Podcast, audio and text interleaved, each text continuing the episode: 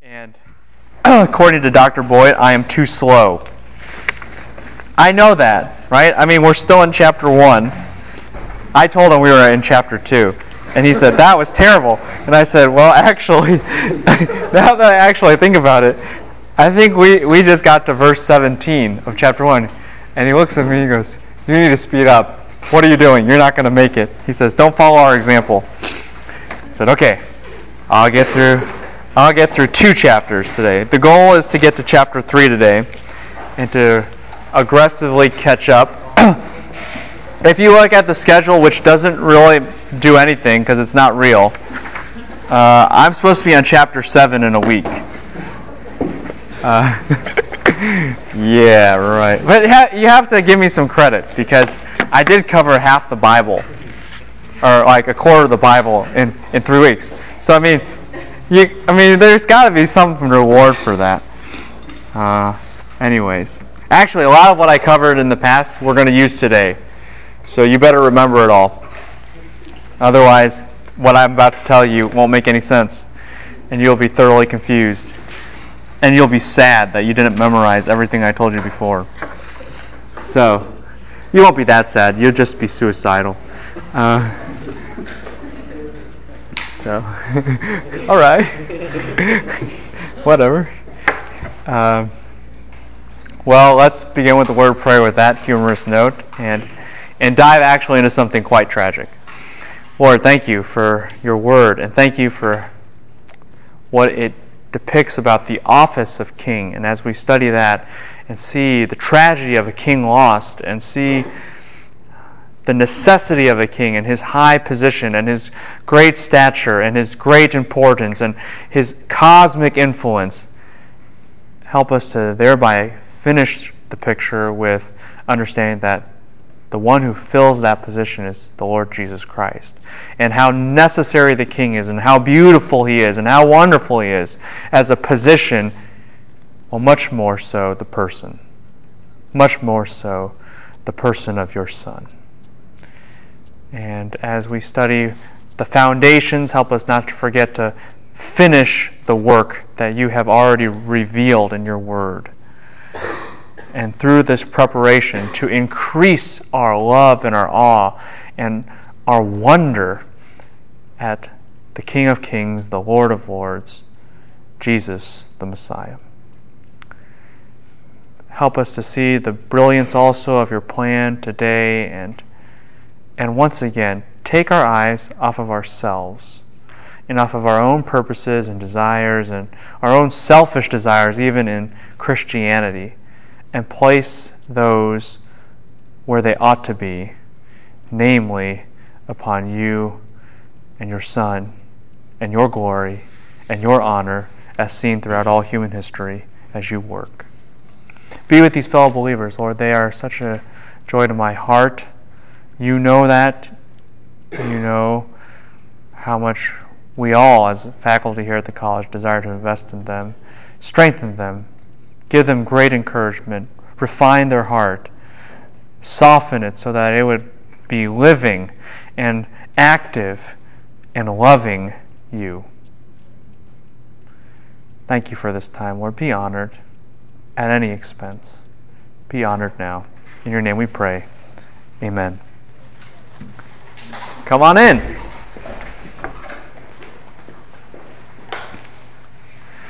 Um, we were just getting into this discussion about tell it not in Gath, right? SPP number two, yes? So we just kind of launched into this, and I and I said that the phrase became both proverbial but also literal. I think sometimes we make this artificial distinction between the two that if it's proverbial, it can't be literal. you know, don't cry over spilled milk. So a mom will never use that phrase over spilled milk. You know, she'll use some other colloquialism like it's okay, you know, or something. I mean, no, you can still use the phrase about spilled milk. In fact, most likely, what's the first thing to be spilled? Milk because that's what children drink hypothetically. You know, maybe formula now or know, sometimes orange juice. But you know, no one says don't cry over spilled beer or something. There's a reason for that, because that's just generally not what happens in the origins of proverbial statements. We hope. So there is sometimes far too great of a distinction of tell it not in Gath. Well, that's a proverbial statement. It no longer talks about Gath. Does this make sense? No, it still can talk about Gath, and it still can also mean at the same time by that very phrase, this is a tragedy. This is something that the enemies will rejoice over. Therefore, don't tell it to Israel's arch enemy, the Philistines. And um, what we will see through this, and I'm jumping the gun here quite a bit, but I, I, do want to show you this. And those of you who are in my minor prophets class, you'll have a jump start already on the book of Micah. but there is this incredible theme in the book of Micah with the tell it not in Gath. Why? You tell me why. Why is David saying tell it not in Gath? What is the historical event that caused this to happen? The death of Saul. The total demise, the execution of the Saulite dynasty. Does this make sense? It's over. It's dead in David's mind. So, in Micah, why is there this call to tell it not in Gath? Who died? What died? By implication. Not just Israel. The king. Which king? Which line of kings? Saul? He's already dead. So which line of kings is now over? David. Does that make sense to everybody? Micah opens with a funeral dirge for the Davidic kings. The exile means that it's over for them. Are you with me on that? The exile means no more Davidic kings.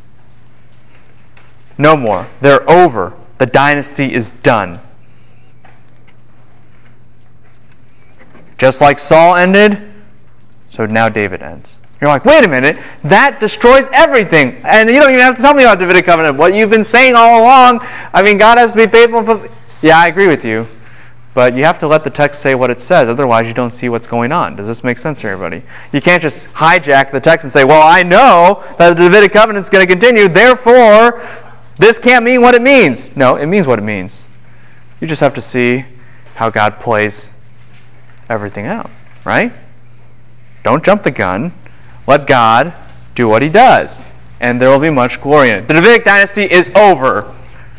It is so over that as I turn there. At the end of chapter 1 of Micah, oh, I passed it.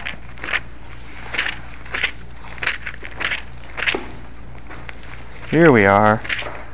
At the end of chapter 1, what does it say?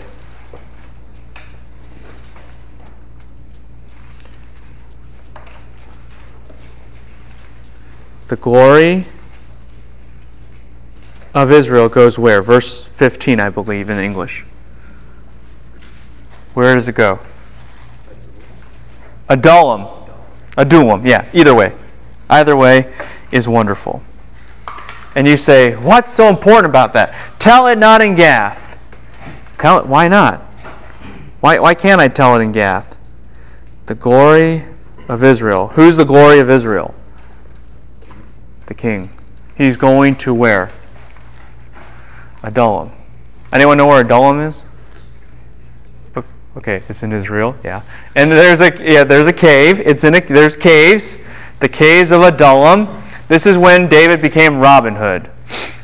Okay, this is when David became Robin Hood, and when he went into the caves of Adullam, he was running away from Saul. Okay, he just ran away.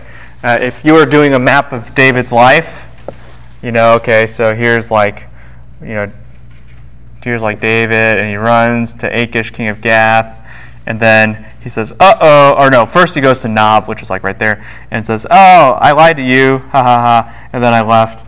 Um, but you know I lied to you. You might have been a co-conspirator, Ahimelech. We all know that's the part. He runs to Achish, king of Gath. Achish says, "Dude, you killed Goliath. I'm going to kill you." And he's like, "Oh, I just so happen to have Goliath's sword. Bad move." And remember that? You remember? That? I mean, this is just dumb. Like, David, I don't understand what you're doing. And David says in a psalm later, I didn't know what I was doing. I was really dumb. Thank the Lord I survived. Yep, that would be true. And he runs and says, Okay, now I'm in Adullam land. I'm in the caves. And that is the official mark when all these people come around him from all these different lands of the beginning of David as king. Because now he's got some people under him. Does this make sense, everybody? David, when he goes to Adullam, he gets his band, you know, his merry men. That's like Robin Hood, right? Is that anyway? Whatever. You know what I'm talking about. And he forms he forms his group, and that's the beginning of David, king in wandering. So, Micah here says the glory of Israel goes back to where? Adullam. What does that mean? The caves. Yeah, but what's so important about these caves? What do they mark? Yeah, the wandering. You're kicked out of your kingdom. You start from scratch all over again. You lost it all. You're back to square one. David started there. You're back to square one. Davidic dynasty is dead. They go back to square one. You're back in wandering with your whole people who are in exile, and they're wandering too. Uh, see, for those of you who are minor prophets, then now, now you can see the connection, right? What I talked about before, uh, as depicted in Obadiah, Day of the Lord, new conquest, end of exile. That's like the end of the wilderness wanderings. Wilderness wanderings for David, wilderness wanderings for Israel. Do you see all, a lot of here, I'll draw them. So you have WW stands for wilderness wanderings. Israel's got them. Yes? Then David has another wilderness wanderings. Does that make sense? Israel returns to a wilderness wandering in the exile. That's the motif. They're just wandering out in all these different lands. And then God, in the minor prophets, according to the book of Obadiah, is going to bring them back from exile. They're, that they are going to have a new conquest. Just like after the wilderness wanderings, there was a conquest. After David's wilderness wanderings, there's a conquest. and the exile, after the exile, according to Obadiah, there's a conquest, a new conquest. Does this make sense to everybody? And then, but what happens simultaneous with Israel's exile? There's also a what? Exile for David the Davidic house, and they go back to wilderness wanderings too when Israel goes to exile. Do you see that? Does that make sense? See, you can start to put all this together. That's why you probably have to study 2 Samuel before you study the minor prophets. So this whole picture kind of nicely fleshes out. Anyways, but it doesn't matter. We don't have to study things in order here. Uh, we just get confused. So, but eventually will become clear. See, all you have to do is study 66 books in order eventually, and then plug in whatever I say, and then it'll make sense. And then it's over. Okay, good. It's over for Israel, and it's over for David at this point. I mean, that's what the text is saying. You just have a funeral dirge. You're burying these people. By the way, Ezekiel chapter 19 has the exact kind of idea with the funeral dirge for the Davidic house. So there's a parallel even here with Ezekiel 19. Anyways, what happens? All of a sudden everything is turned around in the latter days of chapter 4 of Micah, verse 1. And if you continue, we get all the way back. You know, now, for some reason, in some way, this nation, this city of Jerusalem, which was originally decimated by the exile, its king kicked out, and all these kinds of things, now you have a new kingdom. You have a new capital, renewed, more specifically. And then in chapter 5, in English, verse 2, what do you have? The famous prophecy about where David will be born. And it makes great Bible trivia. And it tells you, you know, I was in my OT survey class, and they're really a great bunch of students. They really are. And I'm asking, so why? Who cares that David's born in Bethlehem? And they're like, well, the Bible says it. I said, yep, but if that's your only answer, and you don't know why the Bible's saying what it's saying, then you haven't finished the job.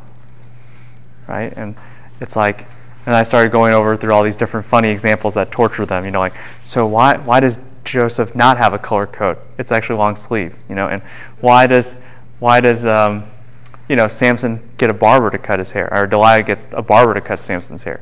And they're like, what? We didn't even know that, you know. And it's like, why? And they said, well, why? So I'll tell you later. And uh, you know, they're like, ah, we hate you. And I'm like, good, good. you know, go to the dark side. No, uh, the why why in this story in Micah the Davidic dynasty is dead. It goes back to square one. So what do you need now? What do you need now? Not just a king. You need land? Well, you got that already. That's a good question. You got that because remember earlier in Micah 4, Jerusalem's back on the map. So we're good with that. We got land. What do you need? What do you need if the dynasty is totally fallen apart and the Davidic dynasty, David's dynasty, is dead? Everyone from David on, dead. Yes.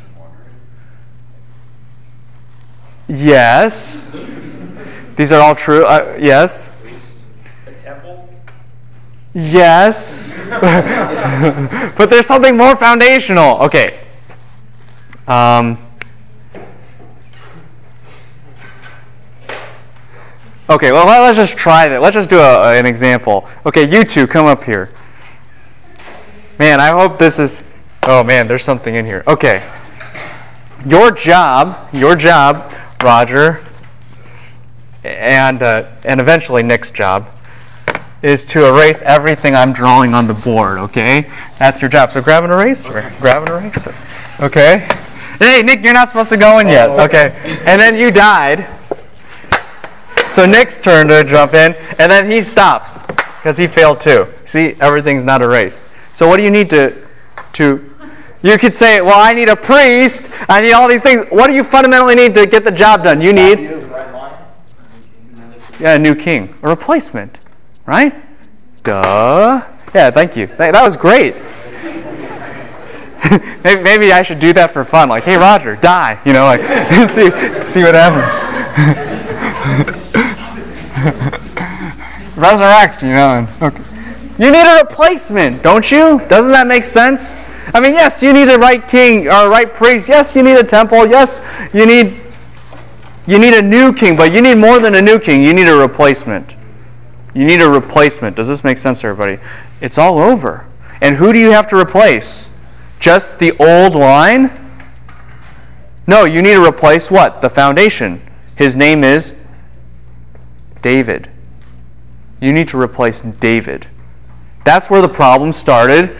That's where it all ends. So you need to replace that guy. You need to have a new David come around. Hence, Jesus is born where? Bethlehem, not Jerusalem. The story is the Davidic dynasty has died.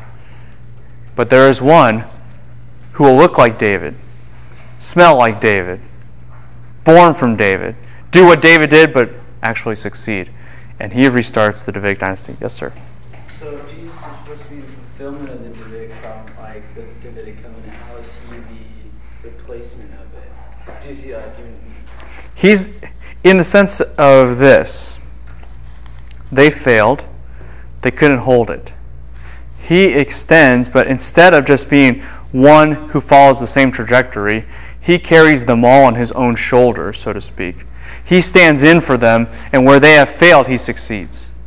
And so now, when God looks at the Davidic line and says, You're a fallen house, you haven't done anything right, you can't live up to your prom- the promise I've given to you.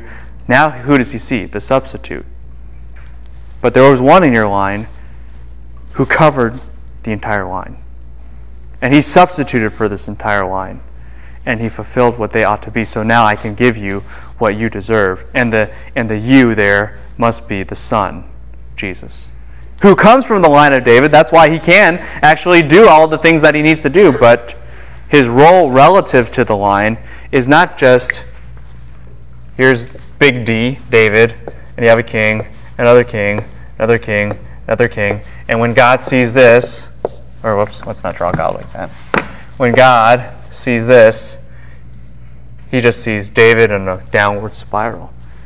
Instead,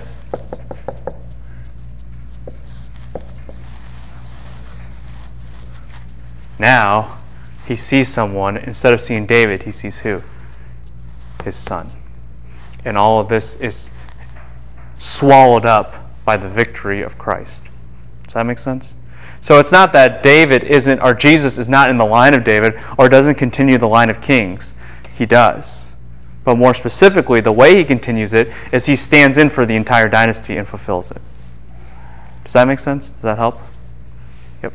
Yes, sir. In the uh, so in the Maccabean period, Yeah. in those 400 years, is that what like the line was going on? They were trying to put in the right high priest line, and then try and fit the ruler in as a king, kind of, and it just didn't work out, and that kind of led to Hell- Hellenism in a way. Yes, that's a very astute observation. Um, yeah, what they were, what the Maccabees were trying to do was institute a Davidic kingdom. Here was the problem: um, they couldn't get the right priest. They instituted themselves as a priest because they're fallen people, eager for power, and so they had a Judahite, Judean priest.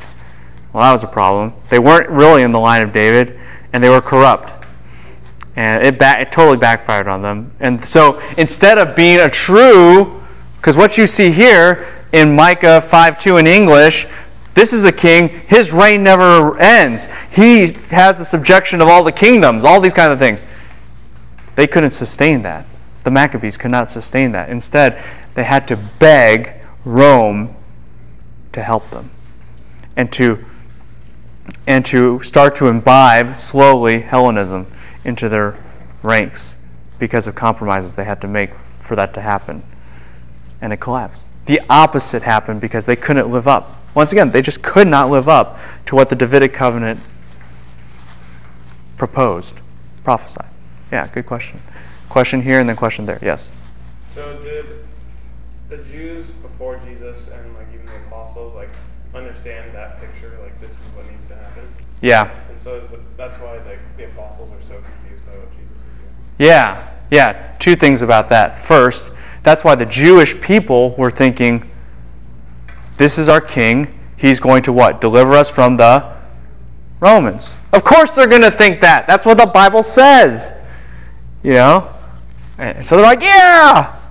Except they forgot something. Ah, back to minor prophets.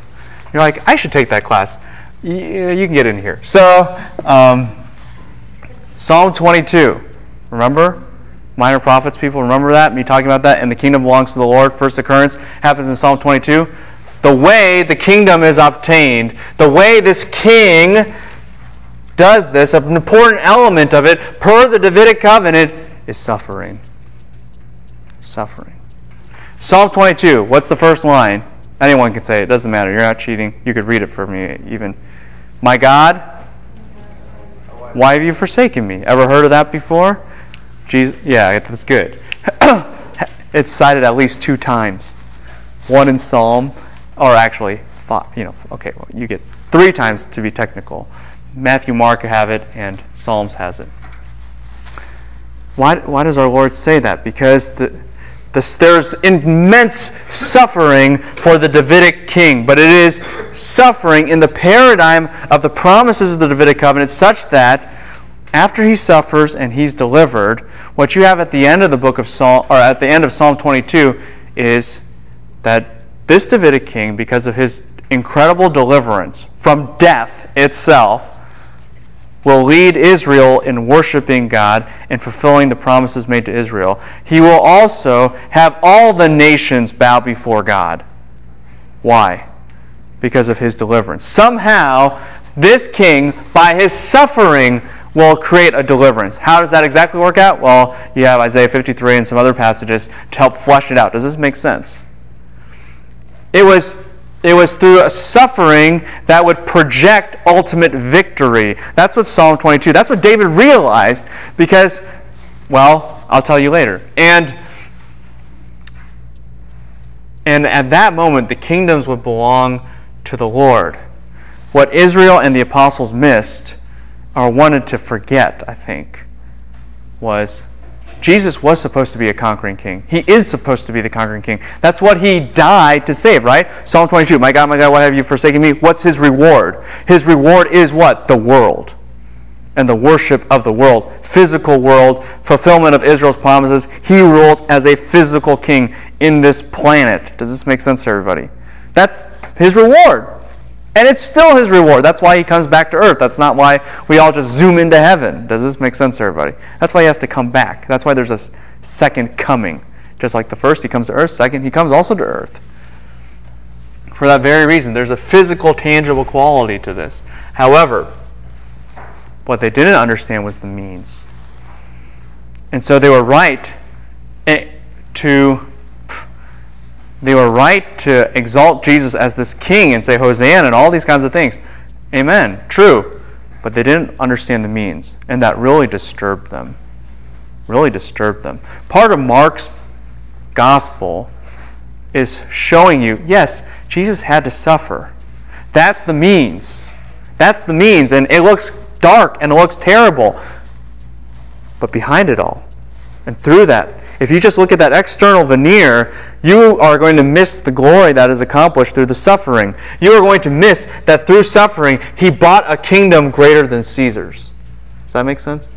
And you're like, ooh, that's cool. That's why ending of Mark, Mark 16:8, is so important to take the short rendering, because the last is Tophabantu Gar, for they were afraid.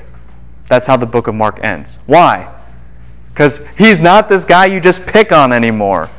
He's the guy that terrifies you. They were amazed, thaumazo, at the angels. They feared the resurrection because that proved everything. But there's a second thing. That was all the first point. The second thing to your question is this they had to, by prophecy and by their own depravity, reject the king. What they wanted was the kingdom. They wanted all the blessings and the benefits of having freedom from Rome and dominion in the earth, but they were not seeking the king. They hated the king. And most of all, they would hate to submit to him. That's why they had to kill him. But that was already planned. Right? And through that, the king buys the kingdom. But you had an additional question, follow up question, it seems like, Mark. Yeah. Um, so does that mean that when, when Jesus was talking about like the kingdom is at hand, that like now we are in a state of like his of the kingdom, but like we're anticipating the millennial kingdom? That's right.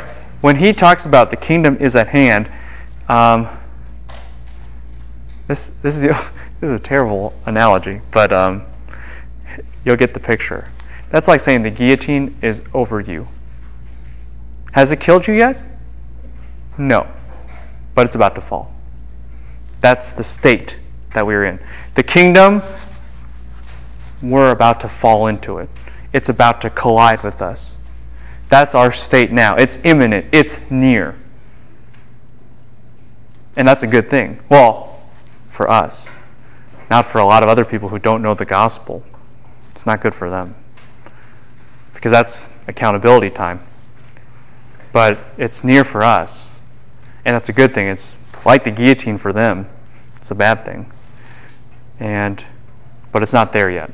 And that's what I would argue egus in Greek means near, or the perfect tense of egidzo means that it's right on the edge. We're right on the edge. It doesn't take much for us to tip in. Um, yeah, that's a good question. Does that help to make sense?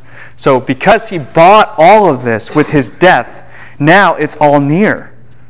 Because now it's just a matter of time, right? That's what the disciples were asking him in the Olivet Discourse.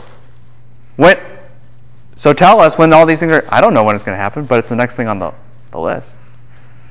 So I don't know, but it's near. You know it's coming. Because he bought everything, or he's anticipating that he's already bought everything to make the party happen.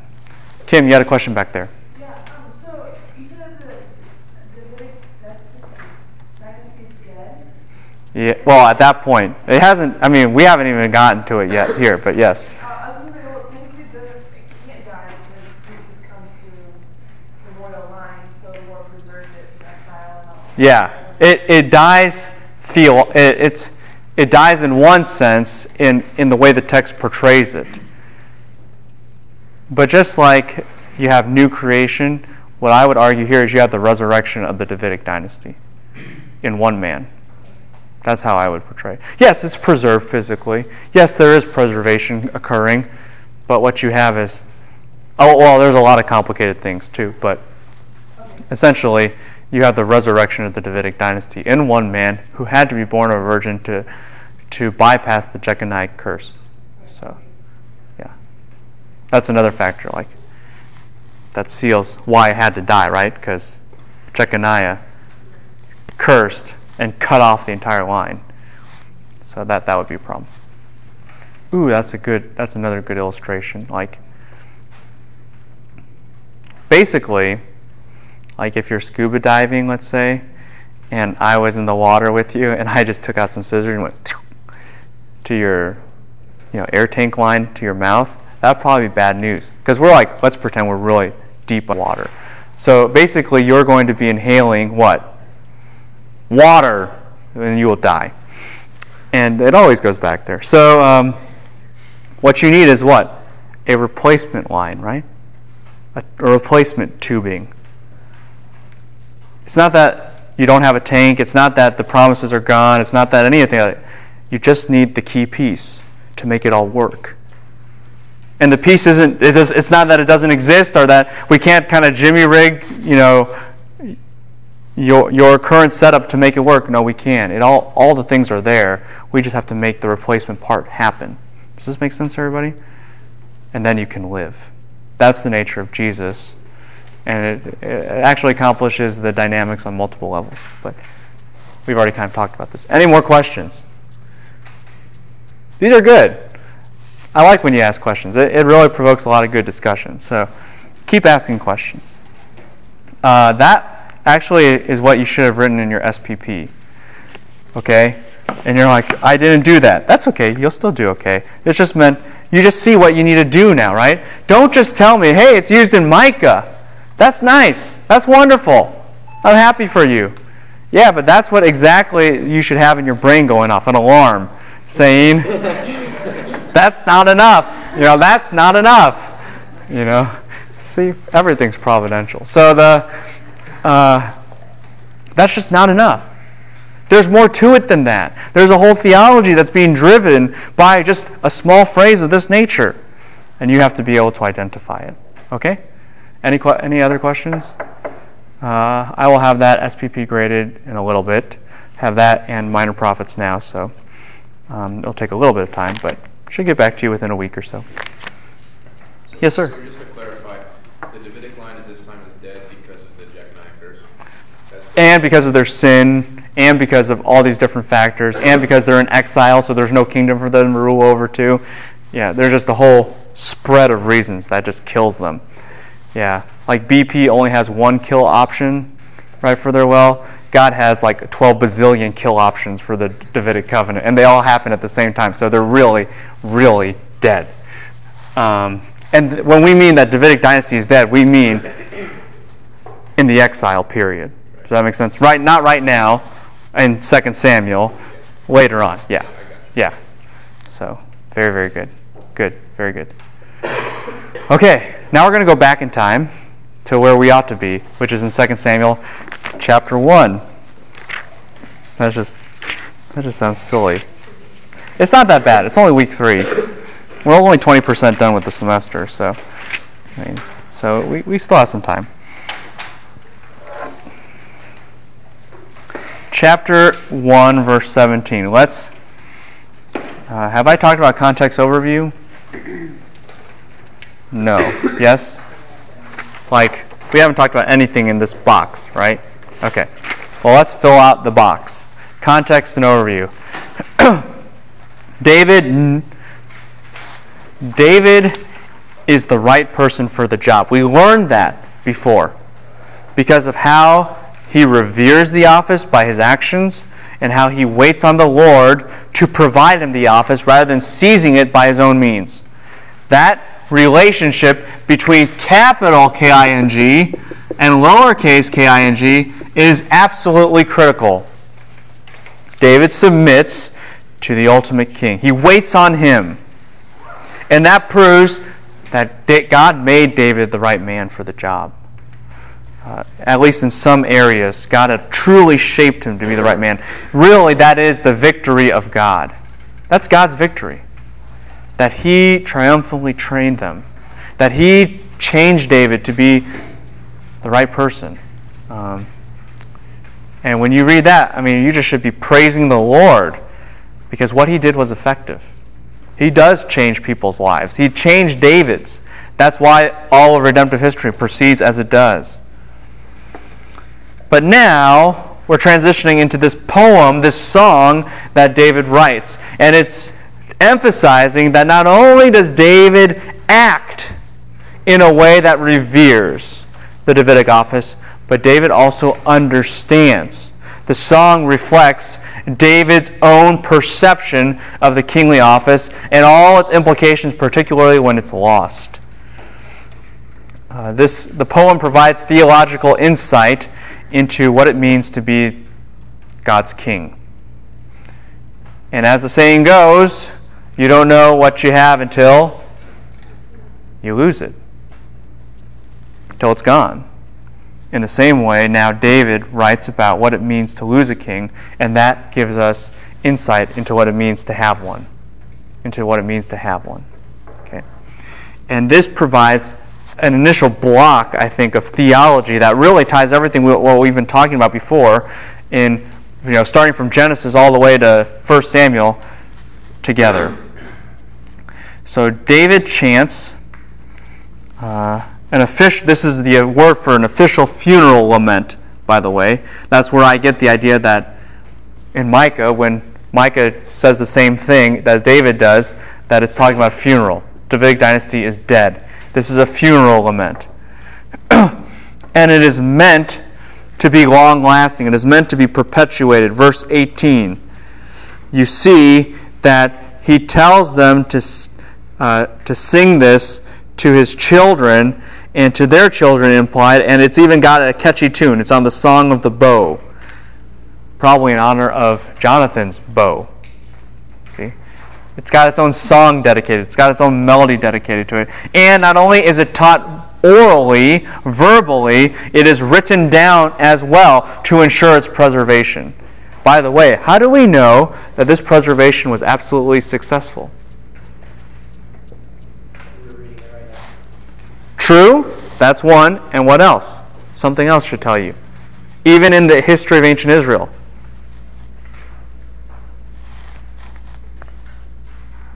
We just talked about it. It's in Micah. How did Micah how did Micah get it? Because when he was a little kid, his parents said, Let me teach you a song. Tell it not in Gath. See that? And why did Micah's parents teach him that? Because it was a hit song for Micah's great grandparents, you know? And why was it a hit song for that? Because David made it the hit song. And he not only wrote it in song, but he wrote it in the book of Yashar, which means the book of the upright. This is the godly hymn book. This is what you sing. Okay? Songs help people remember ideas for longevity. David is saying, I don't want you to just sing this song because it's hip or because I am cool or whatever.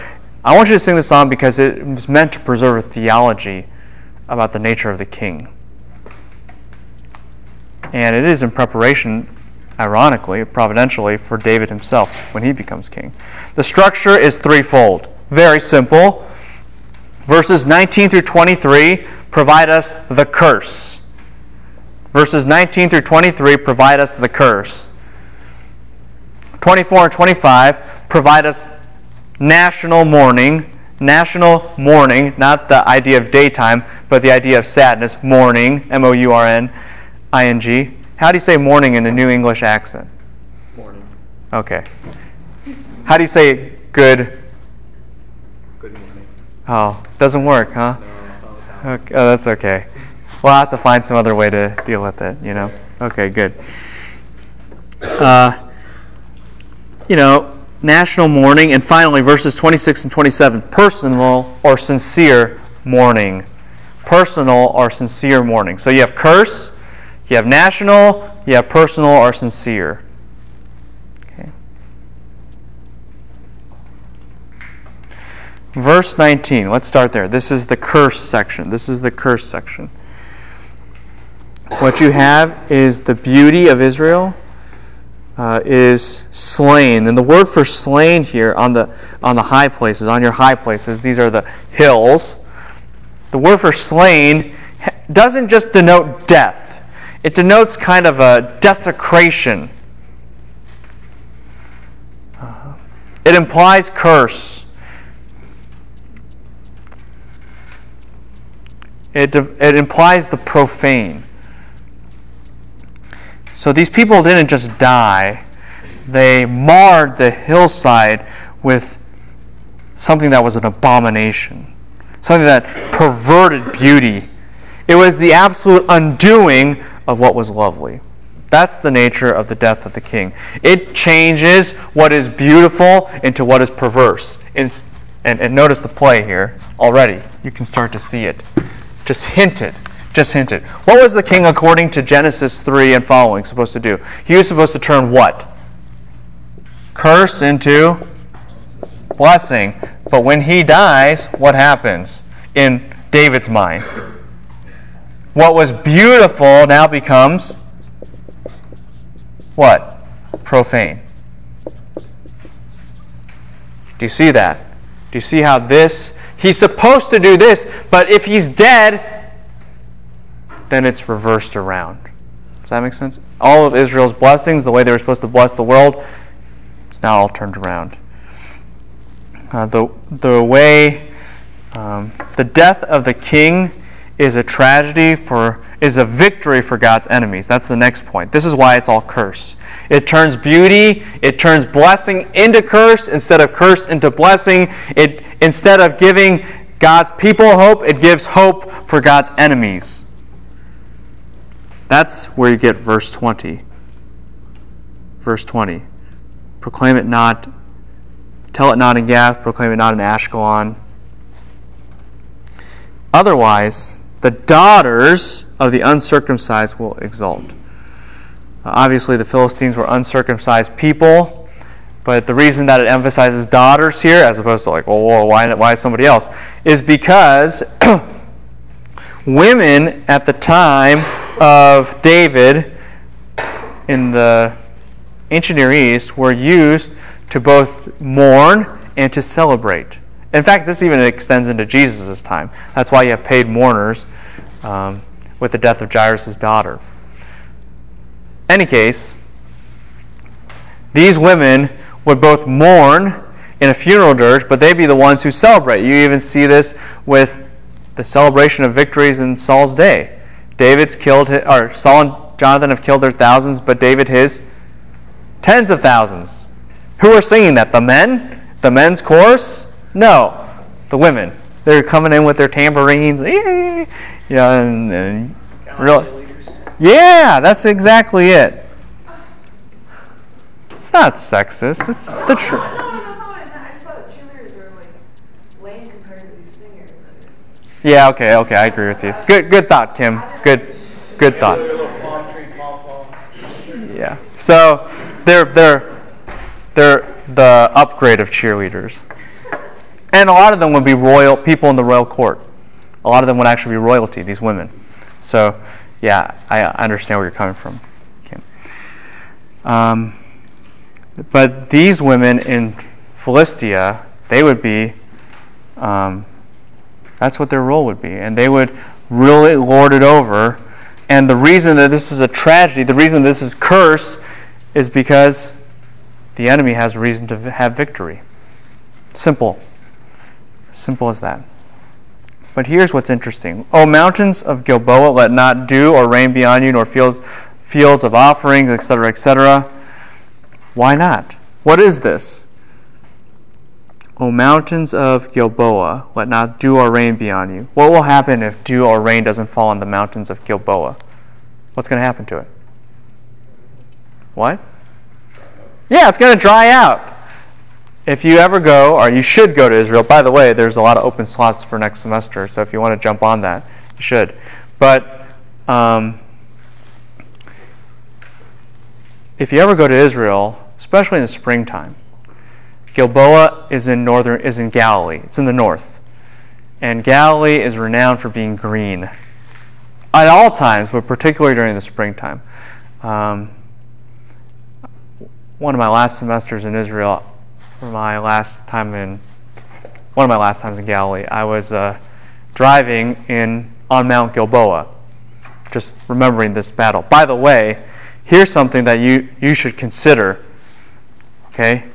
Gilboa, Mount Gilboa, is only mentioned for this event in the Bible. And you'll see why. I'll flesh this out for you. It was green, forests, wooded. In fact, I, I brought, I think this was, I think this was Kim. No, this was the semester after Kim's semester. Uh, up there, and I said, you know, look around you, and the death of Saul, War of the Rings. Who does it remind you of? Boromir. It was your semester. Okay, good. Yeah, it was Boromir, and it was this just really epic moment in the classroom. I was like, whoa. It, it, you know, it's not even a question. People weren't even like saying, Boromir? Like, is, is it Boromir? You guys know who Boromir is? Go, go watch it. That's your assignment. If you uh, go watch that scene, if you don't know what I'm talking about. But, What? Oh no, I just I'm sorry. I was, I, I was venting. Oh, okay. My DVD player now. Uh, No, you can use your computer or something. Uh, the, but um, yeah, it's on YouTube as well. I actually have a clip of it in the OneNote file. But um, you know, there wasn't even a question. It was just this factual assertion. It was really cool, and I thought, oh, you guys understand. I mean, that's if you remember the scene with Boromir. It's like this wooded field and all this kind of. That's like Gilboa, green. And what is David saying? Because the king was killed on you, may you become what? Brown. Cursed. No vegetation comes for you. Just like what happens in what? Eden. Remember? Instead of having this fruitful wonderland, now what will you struggle with? Thorns and thistles. Weeds will now come against you. David says, Let that be against you, Gilboa. You made the beautiful on you the beautiful is made profane. Now let you be cursed because of what happened. The death of the king brings a massive curse against the earth. Normally, the death of the king brings a massive curse against the earth. That's how important this guy is. This guy gives, you know, his death is beauty to profane, and it has this theological overtone. His death gives enemies rejoicing. I mean, when you die, you don't, nations don't, don't pay attention. When this guy dies, they do. They want to. This guy has a cosmic wide impact, such that creation reacts to his death. What does this sound like? What is this? What does this kind of make a connection here? Okay, yes, that's true. Christ, what specifically? When he dies, what happens? The earth shakes. It's dark. Remember this? The rocks even break open. Why? Because this is the nature of a king. This is the nature of this king. The king that God has put over the throne of Israel because of his position in redemptive history has this kind of importance earth shattering proportions. How much more the ultimate king? Very, very powerful. Let not dew or rain be upon you, be brown. Now you understand why Gilboa is never mentioned again.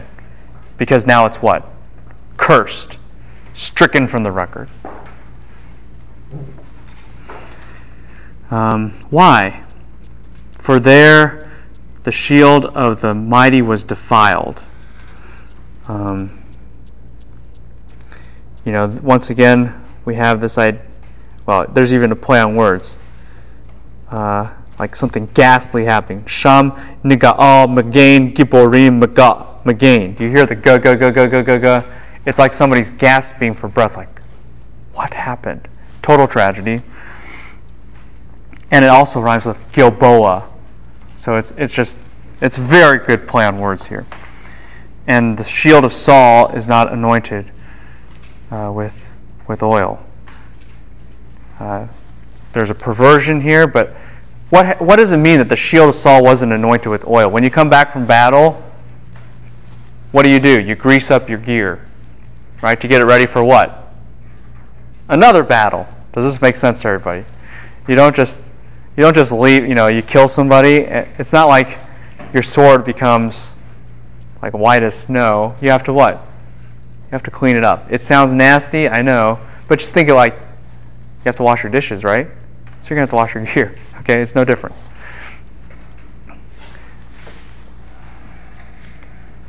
The fact that Saul was not allowed to anoint his shield again shows a divine rejection.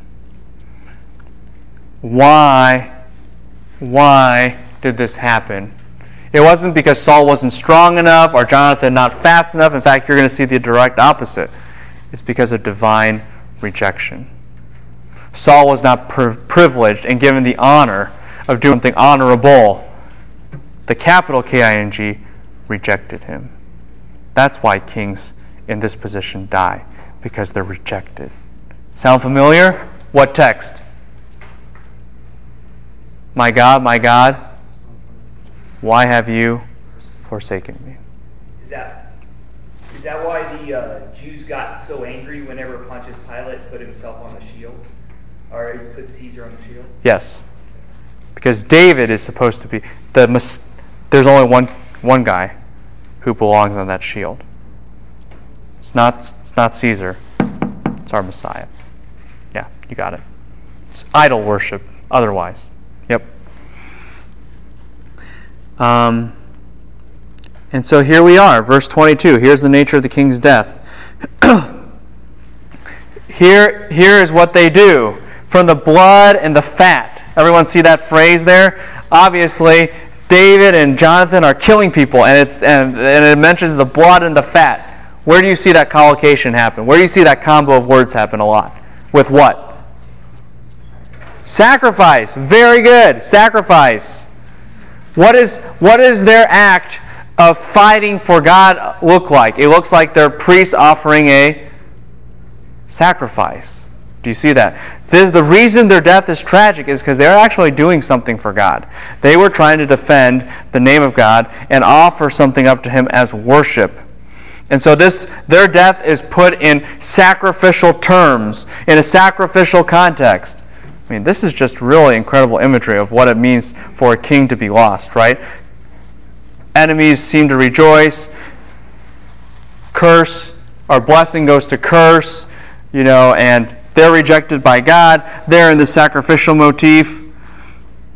And they are mighty, verse 23. You know, I, I should probably hurry. They're, they're mighty, they're strong, um, they were united that's why they're swifter than li- eagles, stronger than lions, uh, because, you know, eagles and lions were always associated with royal people. So they had loyalty to the nation. That's why they were loved and pleasant. They had loyalty to each other. They weren't part, parted in death. And they had an incredible, um, incredible might. And so their death was an ultimate sacrifice. Does this sound like if you really understand this motif and the nature and the theology behind the death of the king, does that help you kind of piece together what, what's happening at the cross a lot better? Does this make sense? At the cross, God rejected Jesus. At the cross, that's why he has a cosmic impact, because he finally, or not should I say finally, he did live up to what it meant to be the real king. Even when he died, he died as a king, right? Not as a thief on the cross, right? He died like that. He died with this kind of honor, and you see the you don't see direct allusions to this, but you do see the theology of it played out. Because of this massive curse a curse before on international proportions, a curse of cosmic proportions, a curse of sacrificial proportions, a curse because of the sacrifice of their strength and loveliness, verse 23. This is what Israel ought to do. The people, the Philistine ladies are what? Unfortunately, they're rejoicing. But what should the daughters of Israel do? Verse 24. You tell me. What should they do? Weep. Why, do, why is their attire described so much?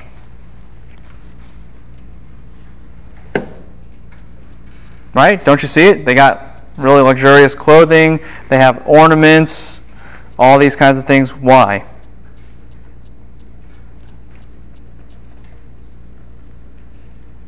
Why? Prosperous. Yes. Who made them prosperous? The king. That's right. Don't just enjoy what the king gives you when he's taken away from you. Realize what? All your blessing is now what? Gone. All your blessing is now gone. When the king um, when he dies, your blessings and everything that he's given to you that was so good and wonderful is removed. That's why you should weep over him. He personally has benefited you. This is cause for national distress. Uh, by the way, when we get into Zechariah 12:10, the nation mourns over their king. I mean that that's what happens because and you start to see this this Davidic nuance start to come out uh, that the death of a king is a national affair. And once Israel realized that it killed its own king, they mourn. They mourn because they realize what they have done. They've put a curse on themselves. Uh, also, you start to see this play out with like curses the one who hangs on the tree. Does that make sense? This starts to dovetail with that. Are you with me on that? Um, Jesus absorbs curse, massive curse, based upon his role as king and what it means to die as a king. Well, David reflects how terrible this is in verse 26 and 27. And most people seem to put this in because, you know, David's just trying to show off how much he's disturbed. Let's just take him seriously. Uh, maybe he is really distressed. He has deemed that the love of women uh, is less than his love for Jonathan. Some have, interestingly enough, accused him of homosexual thoughts here. Uh, no, because he would have been killed. So that, that would just be very simple. Know, it's like it's like he's with his men and he says this, and then the guy like, "What?" You know, that would have been it. you know, and and not only that, okay, who? What does David say? Teach this to your children. So it's like, okay, you know, now this is what the Bible says about homosexuality and the OT law. Now I'm going to teach you a song, and everyone's like, wait a minute, you know, why, Dad, I should kill you. You know that. That no, this just wouldn't rationally work. This is just a way of saying the genuine love that David has for Jonathan and the deep love the deep love that he has for him. Not a romantic kind of love that we have, that we have this notion of when we think about marriage to a woman, the love that Jonathan David has for Jonathan is one of deep commitment. And it emphasizes his sincerity. This is a tragedy. This is a tragedy that affects the world, the cosmos, not even just not even just Israel, but its enemies, not just Israel as a people, but even its land, its physical state. It's in sacrificial imagery, you get the picture. It's something that should be mourned by the nation, but not just by the nation, but by you personally. You should love the king, and his loss to you should mean everything to you. Does this make sense to everybody? This is what should what was tried, what was David was attempting to ingrain on every Israelite's heart and in their head was you need to prize the king. He is worthy of it. He is powerful enough of it. And you can start to see all these allusions back, right, to Genesis and all these kinds of things. Now, of course, everyone points out that this is pretty self serving because who's the next king? David. And you're like, oh, I mean, that's not the spin the Bible has on it, okay? But it is true. I agree. Yeah, it is. It could be a little self-serving, but do you understand what the text is doing here? David is the right man for the job. He loves this office and understands its importance more than probably any of us do. He understands it. He gets it. And that's why he's fit to enter into it. Does this make sense? Just like you would say if, you know, if somebody was here and they said, I'm going to be, I'm applying to be the president to run for the President of the United States of America. And they ask you, and they ask the guy, you know, had an open forum with him and said, So, why do you want to do this? I don't know. It's, it's cool, I guess. And what are you going to do? Stuff. I'm not voting for him. and what are your views? I'm a conservative. Well, it doesn't matter if you're a conservative. You don't even probably know what that means. If you have no idea, no value, no respect for the office,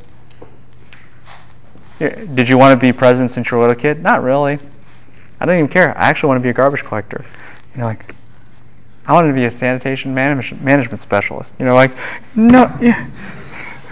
Then you don't belong there. You have no regards for this office. Get out. David, on the contrast, does. He understands this office. That's why he's the right man for the job, by his actions and by his understanding. Any questions? Good. Next page. Hey, we could make it. If I do one minute for each verse that I have to cover, we can make it. Hey, this is good.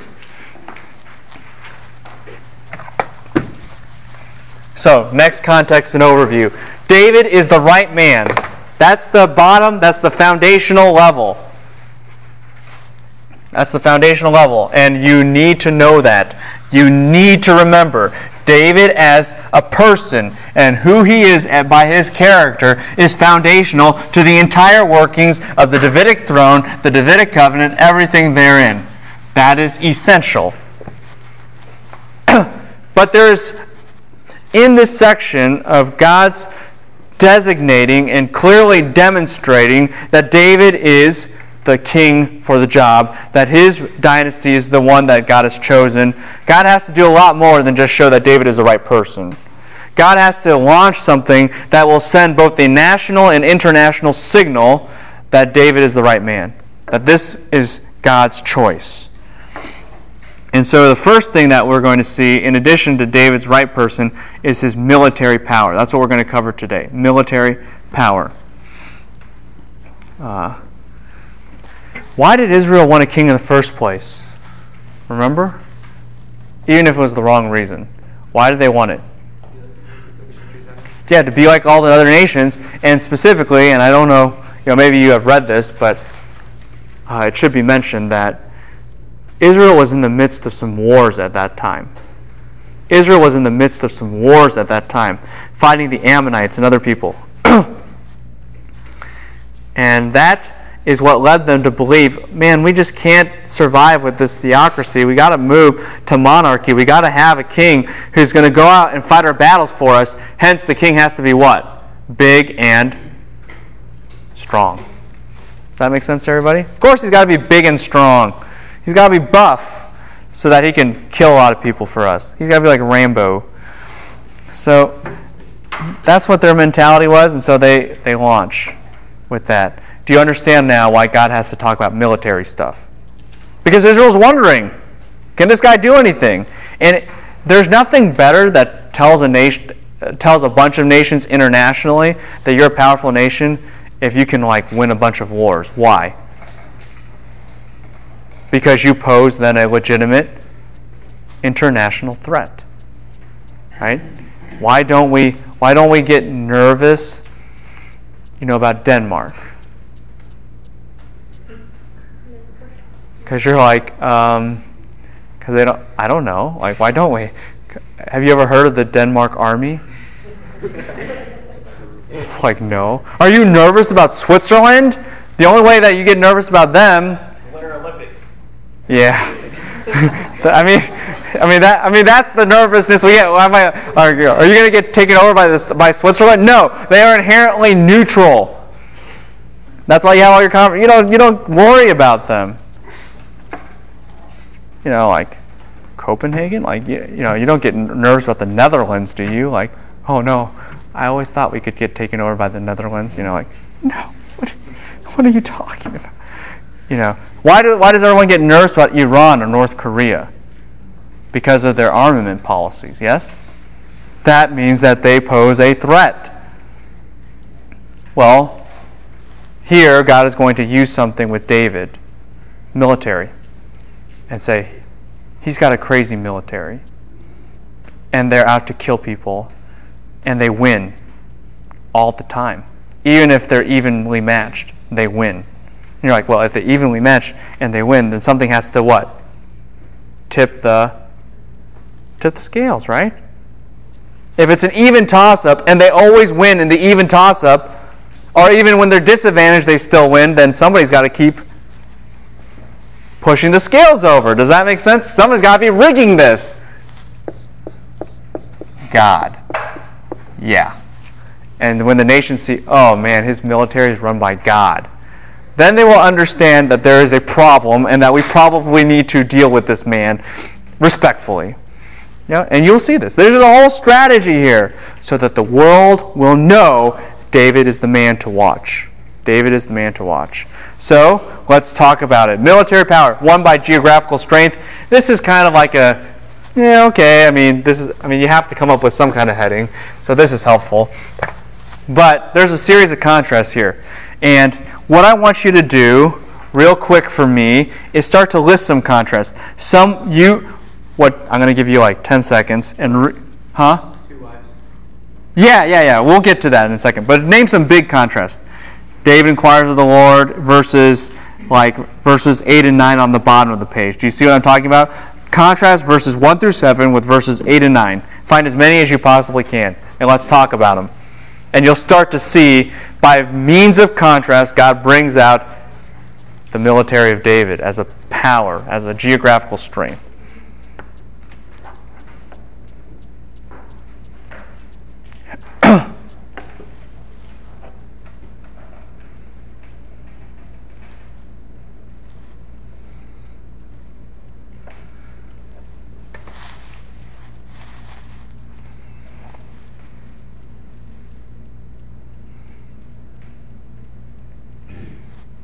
Anyone got one? What? David was anointed. Okay. And what? What's the contrast? Ishbosheth wasn't, but what, what was Ishbosheth? He was, what does the text say? He was son of Saul, but he was what? And verse 9, he was made king. One guy's anointed, one guy's what? Forced to be king. You have one who rises to the occasion, he's anointed, he's selected, he is chosen, and the other one is forced.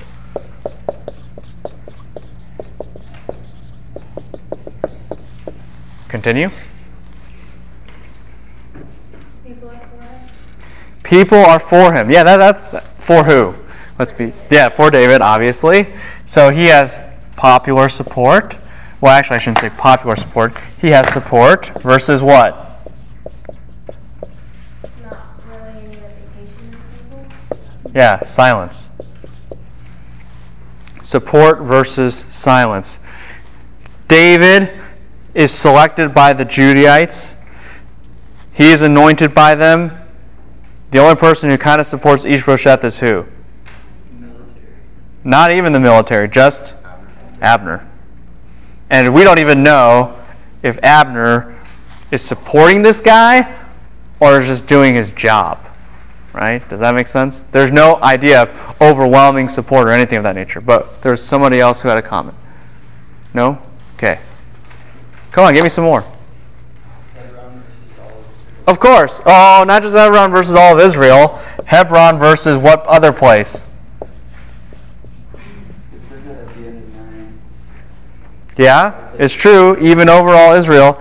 But David doesn't just rule in Hebron, he rules in Judah and some other places. But where does he rule in? Hebron versus where does Ishbosheth rule in? What's that place called? What letter does it start with? Where did he go?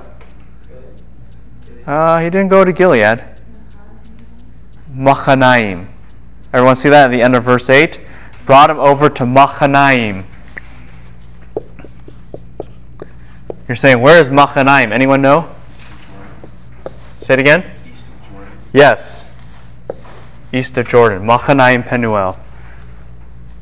It's like over here. Machanaim. East of the Jordan. Do you see? Here's a big contrast right there. Hebron is a fortified city in the south. Uh, I remember standing on the hill of Hebron, and you see on all sides valleys, just like what other city? Jerusalem. And the reason that it's significant that you see on all sides the valleys, why? Because all the enemies are going to have to come up to you, right? So you just roll a rock and they're all dead.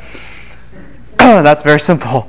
Uh, it's a fortified city, got a great view, great view of the hills behind you. You can see enemy activity. It's just a remarkable stronghold. In fact, uh, Herod built one of his Herod, like later in New Testament times, built a fortification there at Hebron because of this very reason. It's just a strategic place along the along the way.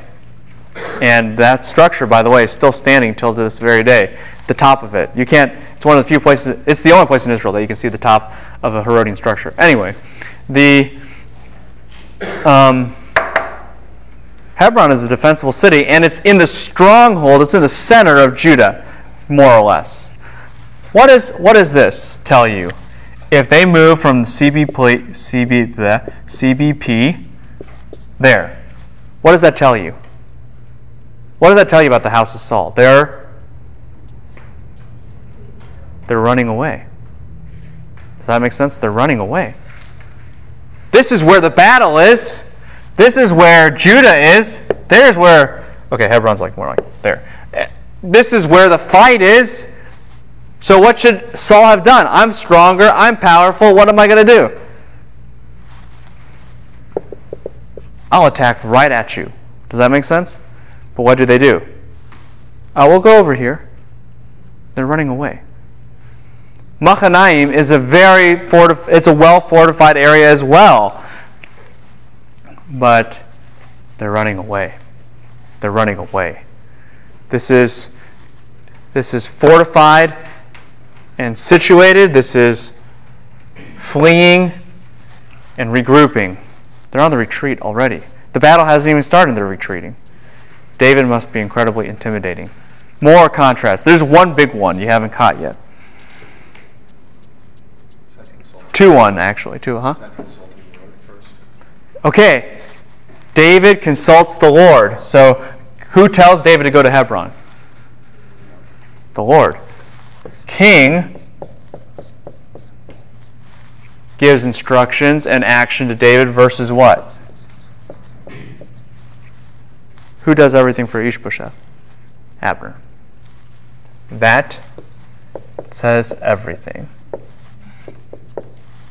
You know? Uh, I used to really like Abner. Now, now in the Bible, he's made so negative. So it's like, man, mom, why didn't you just give me a different name? You know, no, it's okay. Um, yeah. Yeah, she, she, my mom, knowing my mom, she she's like, what, like Judas? And I was like, okay, okay, okay, you, you win. Uh, you know, king versus Abner. Remember how I said the scales always seem to what? Tip. We'll see that here, maybe. Maybe not. Um, why? David has this guy. Ishbosheth only has this guy. That's the big contrast. Do you see that? Does this make sense to everybody? And that's going to be made really evident, really, really evident. One more that you will see here, and it kind of goes with forced to be king versus anointed.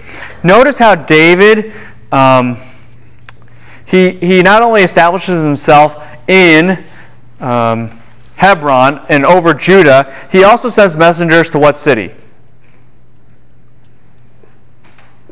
Anyone remember? Yeah, Jabesh Gilead. Uh, exactly. He goes to Jabesh Gilead, and where's Jabesh Gilead? Jabesh Gilead is up here. So he has down here and what? Up here. Does that make sense? And everyone else is sandwiched in between. If you understand anything about ancient Near Eastern war tactics, here's, here's my suggestion beware of the sandwich. Right? If you're in the middle of the sandwich, that's good for chiasms, that's bad for battles. They crush you. That's always the diplomatic maneuver. David already has what going for him? The sandwich maneuver.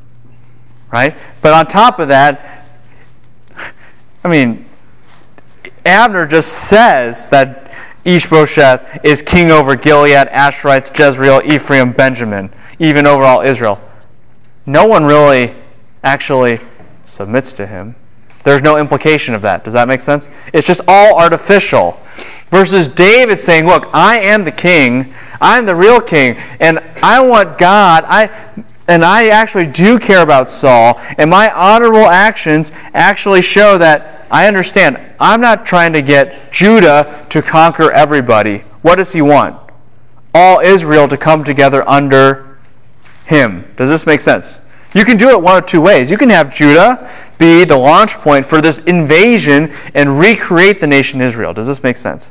But the way he words things, may the Lord extend to you loving kindness and truth. Well, where do you hear loving kindness and truth? In Exodus? Anyone know? 34. The Lord appears before Moses, remember, and proclaims his name to him. I'm full of loving kindness and truth. Why? David's saying, we all serve the same God. I'm not here to be the next king. We're all serving that guy. So join me. This is what God is doing. I'm not trying to usurp anything.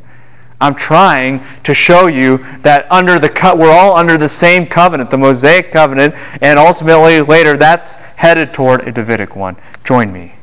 Join me. He's acting out of honor, and because of that, and through that, a diplomatic situation is set up so that geographically, David is this far superior king and clearly belonging to God. Does this make sense to everybody? Okay, good. Next page. Uh, we're continuing more about you know leadership strength and such. Yeah, we're going. to uh, okay, yeah, I think we could make it. Why not? So verses 10 and 11, bunch of more contrasts here, right? Ishbosheth rules for how many years? Two. But he rules over Israel. Hey, that's got to count for something. But David rules what? Seven. Two versus seven. Which one's greater? Seven. So you see already, like the, the author's like, okay, let's just do a simple comparison, guys. Ishbosheth, he rules two. David rules seven. David wins this one too. Duh. But here's what's the irony of what the author is doing here. Ishbosheth rules for two years over the house of Israel. House of Judah, however, followed David. What is he trying to say? If the house of Judah follows David, did Ishbosheth really rule over Israel? No. It's just a fake. You see, Ishbosheth has, has a fake rule for two years.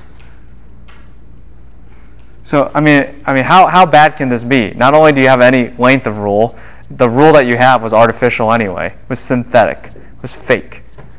It's like, well, that, that makes you a double loser. And David rules actually over Judah because they actually what? Followed him. They followed him. They served him. And he rules over them seven years, six months. Okay? Totally different leadership strength. God, I mean, the author just says, if you didn't understand what I was doing before, let me just make it crystal clear to you. David is so clearly the, God, the guy that God wants. And this is demonstrated by army strength. And we can get through the first one, first section, David versus Saul. Oh, well, maybe not, but maybe we can. So, Abner goes out from Machanaim back to this city called Gibeon with an O-N. Anyone remember what happened in past history at Gibeon?